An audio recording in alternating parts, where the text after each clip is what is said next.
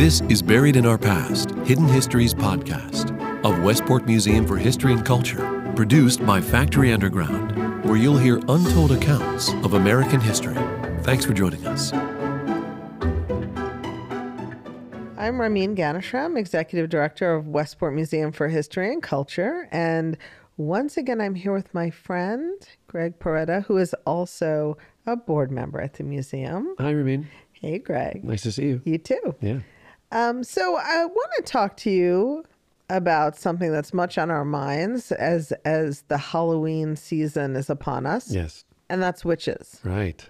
So the first thing I want to ask you is, you've heard of Salem, Massachusetts. I sure have, of Yeah. course. Yeah. So what do you know about Salem? Well, I mean, I'm not a historian and um, wasn't great in social studies either in school. But of course, Salem, the Salem witch trials, and all the tremendous amount of media that has been built around that event. I think all of us know something about the Salem witch trials.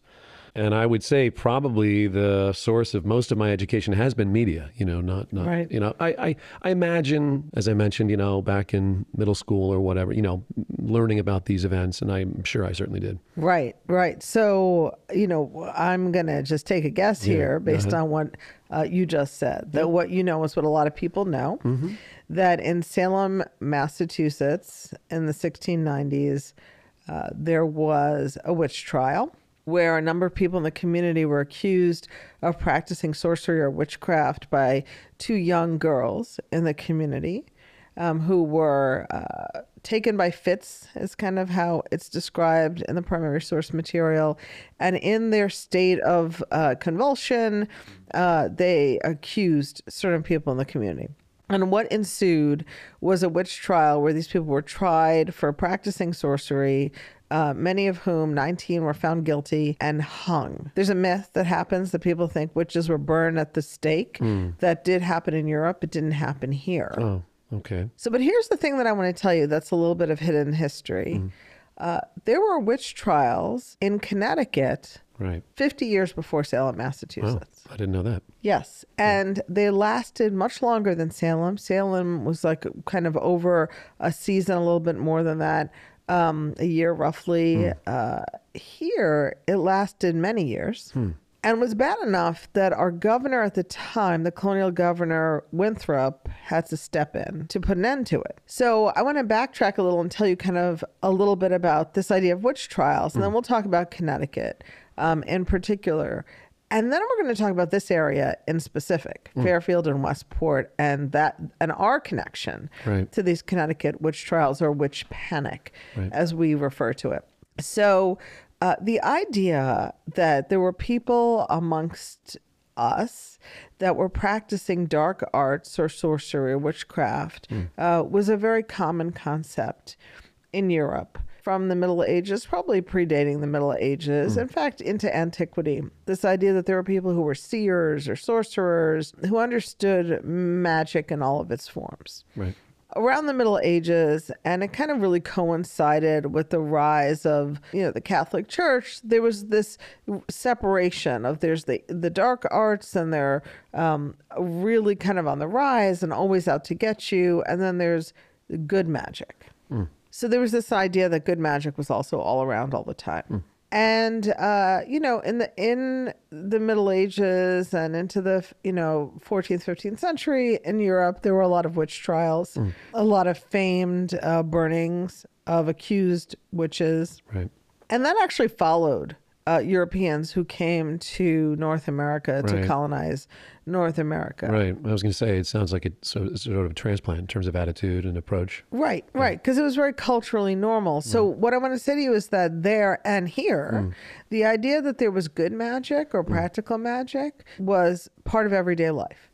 There was an absolute belief that there was practical mm-hmm. magic, and certain people could engage in it, mm. and there was a great value to that. Mm-hmm. A practical magic might include herbal remedies, for example. Okay. We know there's science behind a lot of herbal Right. remedies Right. you know, but they felt it was magical. They didn't really understand the chemical properties of, let's say, using willow bark in a tea Right. to take down fever. Right.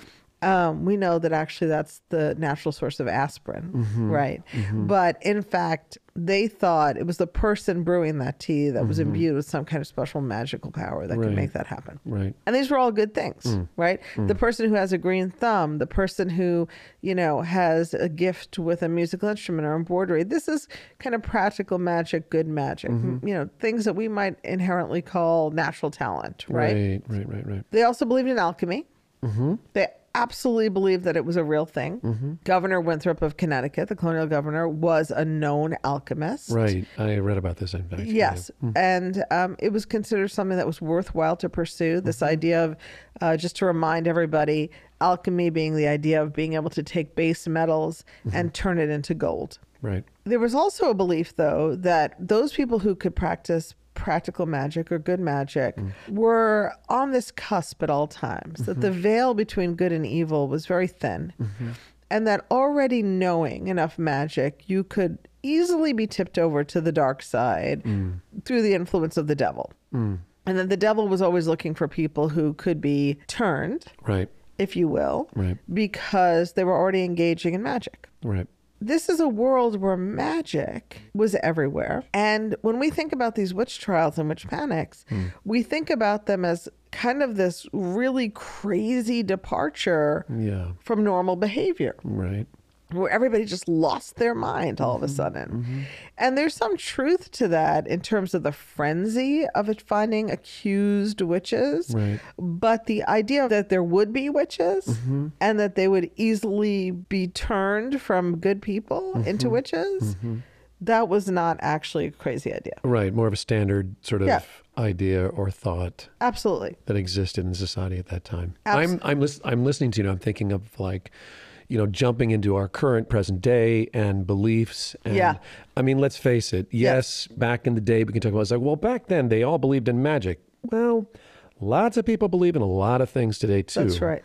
So it's uh, kind of a reflection, I think, of you know human nature and a human desire or human need for something. Mm-hmm. So that's another, in some ways, I mean, it's related, but it's a certainly a huge topic. I mean, something to in terms of exploring. You know, the parallels, or rather the um, e- evolution, like what's changed since then and what hasn't changed. That's a really good point. Right. And in fact, as historians at the at the museum, what we mm-hmm. talk about a mm-hmm. lot is the idea that when we think about the witch panics, the mm-hmm. witch trials, the people who were accused were often people who were, for some reason or the other, considered outside of the quote unquote normal realm of society Right. you know, they may have had a physical uh, deformity or disfigurement or just difference, Right. right? There you go. They they may have you know a speech impediment, something like that, something very normal, right? But the point is, they were othered.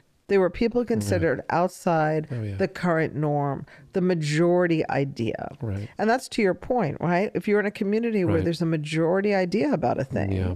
and you're the outspoken member, Yes. and to this day, we still use the same language for mm. people who are sort of persecuted Mm-hmm. for being different as a witch hunt or seeking out somebody to blame for something. We call it a Mm-hmm. witch hunt, right, to this day. So, but, you know, let's think about uh, what happened actually here in Connecticut 50 years before Salem. So, the Connecticut colony was even more Puritan than that of um, Massachusetts. Okay. It was a colony, you know, people could go back and listen to our podcasts about Thanksgiving from last November. Right. Um, we talk about that a lot. Yep. But they were very religious, very Puritan. And so they were already ripe for this idea of being kind of soldiers seeking out evil and ferreting it Mm-hmm. out. The first uh, witch trials happened up around Hartford. This is around 1650, 1652. So roughly you know, 48 years or so, a little bit more Right. um, around uh, uh, before Salem. It was kind of the same pattern. People were accused who were different in some way. Right. There was a frenzy of accusation. Mm. And the myth that a lot of people think, and this is true of Salem too, that most of the accused were women. That's not actually true. Mm-hmm. Both men and women Right. were accused of witchcraft. Right. What's interesting about Connecticut versus Salem, in Salem, there were um, convictions without punishment or acquittals, right? In Connecticut, 100% of the people who were convicted of witchcraft were also executed. Like if you were convicted, you were, that was it. There was no reprieve. Uh, there were acquittals here too, as well. So um, here in this area, Fairfield, Westport, three women were accused of witchcraft. And the reason I always say Westport Fairfield as a reminder is Westport wasn't its own town until 1835. Right. So when we look at this as historians, we know that we're talking about people who lived on in what is today Westport. Right. But in their time, it was Fairfield. And when we look for them in the historical record, it says town of Fairfield. Mm. Uh, so uh, a woman named uh, Goodwife Knapp or Goody Mm. Knapp. Yeah. And you'll see this a lot, right? Goody. It means good wife. Yeah. And it was like an honorific that was Right. given to women in, the, in Puritan Right, times. right. I'm flashing to Arthur Miller's play, The. Crucible, Yes. yes. Goody Proctor, and all that. I mean, Goody Proctor. Yeah. Right. Exactly right. Yeah, great play. And to your point, Mm. not exactly really about witch trials. It was about witch trials, but it was really about the McCarthy trials. Right. That's a whole other thing. That's thing. a whole other story, but it sort of uh, tips on what we were talking about earlier. It's that uh, what happens to people. It's like, okay, yeah. Yeah. So that's, yes, yes. a topic whole- to be discussed, and the whole frenzy of accusations. So, yeah. so Goodwife or Goody Knapp was accused in Fairfield. Hmm. She underwent a trial by water. Have you heard of this trial by water? Heard of it?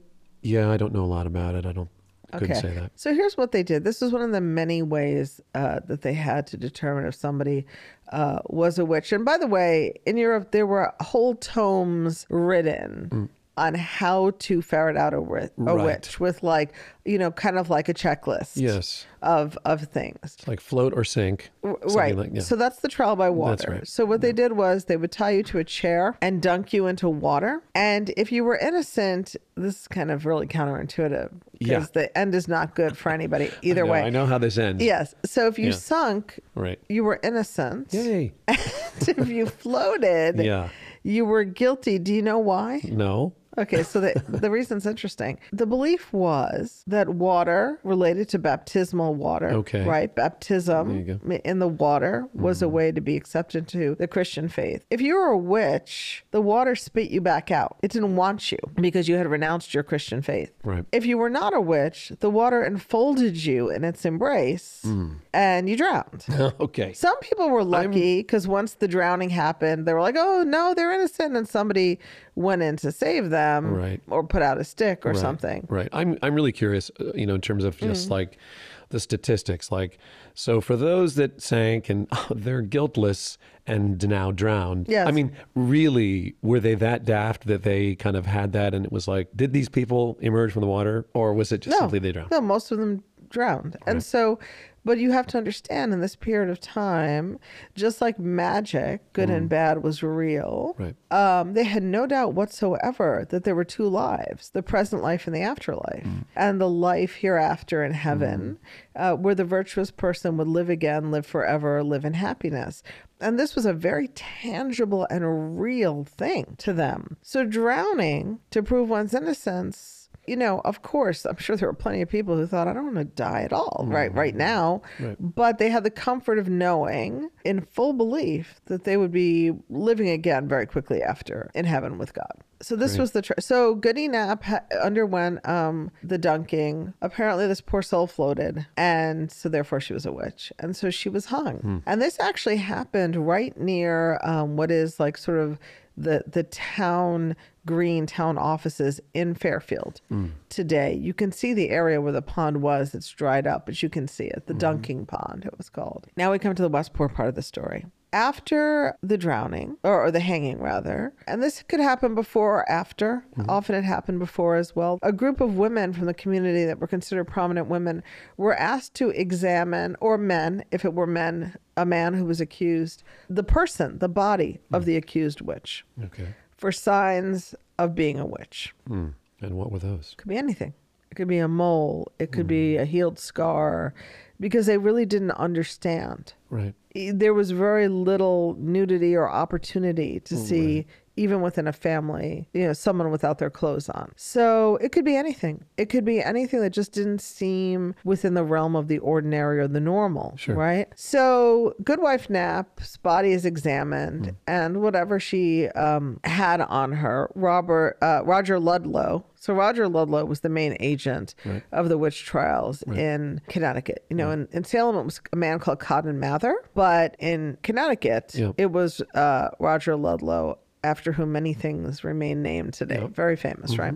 So, in this examination, uh, to prove again that uh, that Goodwife Knapp was a witch uh, of her body. One of the women there was Mary Staples. So Mary Staples, the Staples family, very old Westport Fairfield family uh, from the mid 1600s. Her much later descendant, you know, direct line grandson, Yeah. much later was Horace Staples, who founded Staples High School. Yeah. So Mary was apparently well known for being quite an outspoken lady um, who who brooked no nonsense from anyone. And she looked at Goody Knapp's body and she said, "Well, this is ridiculous.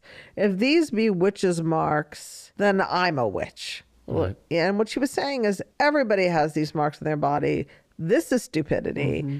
If she's a witch because of this, then I guess I am too. And our friend Roger Ludlow said, Oh, really? Are you? And put Mary Staples on trial. Wow. So Yes. what happened to Mary Staples? So she was acquitted, um, not in small part because of the fact that her husband was quite prominent Right. and wealthy and, you know, launched his own campaign against Ludlow and started suing him and so on. And so she was acquitted, Right. only to be accused again uh, sometime later. So she was accused twice. So I understood also, and maybe I'm wrong, that wasn't Ludlow also like accused of some sort of sorcery around some sort of property dispute or something like this? Am I, am I wrong? So that's a really interesting thing. Probably, Hmm. I don't know off the top of my head. That would bear some research, but not surprising if so. Right. This happened a lot. There was a lot of this. If you didn't do what I wanted, Yeah. You know, there, You're there were the people who truly believed, and there were the people who were manipulating the system, Exactly. sort of like today, right? Right. Right. Um, yeah. So she was accused twice wow. and got acquitted Second again. time, the second, same thing. Same got thing. got acquitted. So essentially, the Connecticut witch panic predated Salem by 50 years. It lasted That's- much longer. 11 people were ultimately executed. So lasted longer, happened earlier than Salem. Yes. Why? I mean, because of course we all know about Salem. Right. Mm. I only became aware of the Connecticut witch trials recently, uh, having you know, being associated with the museum. Why is Salem so prominent on the map and uh, Connecticut maybe not so much? I think it was two reasons. Hmm. This is just my kind of surmise. The first is Cotton Mather, the Mather family, Hmm. family of ministers, were very well known and very self aggrandizing, right? They really had an eye toward their own publicity. So he wrote extensively about the witch trials. Those accounts went all the way to England, um, very much painted himself as the savior and then very famously later recanted. It was either himself or his son. I think it was himself. Later recanted and said this was a terrible mistake. So I think that really created a lot of fame around it. Secondarily, Salem. So people who go to Salem, Massachusetts right now, Yeah. and of this time of year, Salem is crawling with people, Yes, right? of course. Well, Salem, Massachusetts is actually not the Salem where the witch trials happened. Oh. Uh, it was Salem Village, which was actually now called Danvers. Okay. The town of Danvers, Massachusetts, is the real Salem. Oh. In fact, Wow. um, the Salem that is there today was the port of Salem, right? Um, Salem Village was a place called Danvers, very close by. So the renaming actually of it, I think, also had something to do with it because, in an ironic way, trying to hide from that history, I think, just made it just that much more interesting. Right. I think that's that's part of it too. And then the the last thing I will say that I think that it lived on, a lot of the families very soon after the witch trials happened. You know, when I say very soon, within you know 10 years or so Yeah. sued the town and sued to get the property of their accused family members their executed family members oh, back because their property was seized as well so there were a lot of successful trials hmm. to clear the names of or get the property back of these accused people. So I think things happened for a long time after that season, that mm-hmm. year or mm-hmm. so, that kept it in the public mind. Right. Uh, what happened here was Governor Winthrop basically said, This is insanity. Yeah. It, it will stop. Right. Um, and he was very influential, and so it did. In fact, he had gone to England to secure basically a charter for Connecticut. Right. And in that year or so that he was gone, it started up again. And then when he came back, he put an end to it. And I think he was just very influential and dynamic in that way, so he could squash it. The other question would be so, right, you got Connecticut, a kind of an amazing, uh, unbelievable event, uh, protracted, it sounds like. Mm-hmm. And then Salem, you know, making this big mark for the reasons you mentioned. Any other areas, locations in, you know, New England that uh, where these trials were conducted? This idea of uh, accusing people of witchcraft because members of the community were always on the lookout mm. for evil or potential sorcery is an idea that pervaded all of colonial America and mm. the Caribbean as well. So, were there other accusations and trials? Off the top of my head, I can't name you mm-hmm. a number of cities and towns and so on. But um, based on the historical record and what we know of the period, yes, there certainly absolutely were. Mm.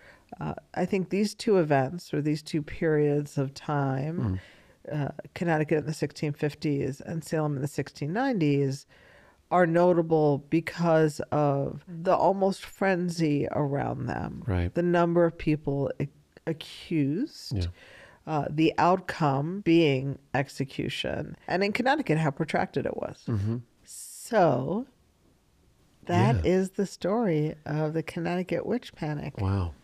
It's amazing. Greg. Yeah. So, and what other what other you know programming or you know uh, this during this time of year, uh, as we all know, this is a busy time of year for, for the museum, and I know that um, some of the programming constellates around some of the subjects you're you know sharing today. Uh, so, what other ways does the museum address this or share this information with the with their community? Well, a number of ways, as mm. you know, we mm. do uh, walking tours. Yep in the local cemeteries where we right. talk about people from this period of time and kind of what was going on, as well as other Westporters of the past.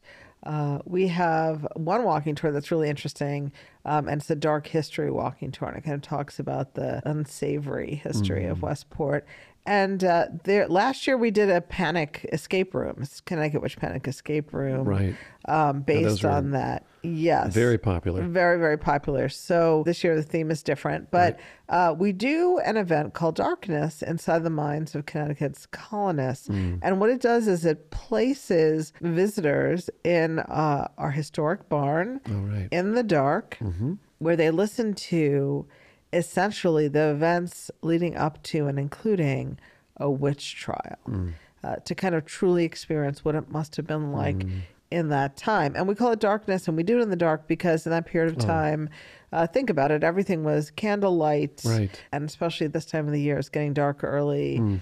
There were shadows everywhere, and the belief that bad things lurked in those shadows mm. at all times. So come and join us in the darkness. Join us in the darkness. and listen to the story. Yes. I love it. Thanks for listening, Greg. Thank you.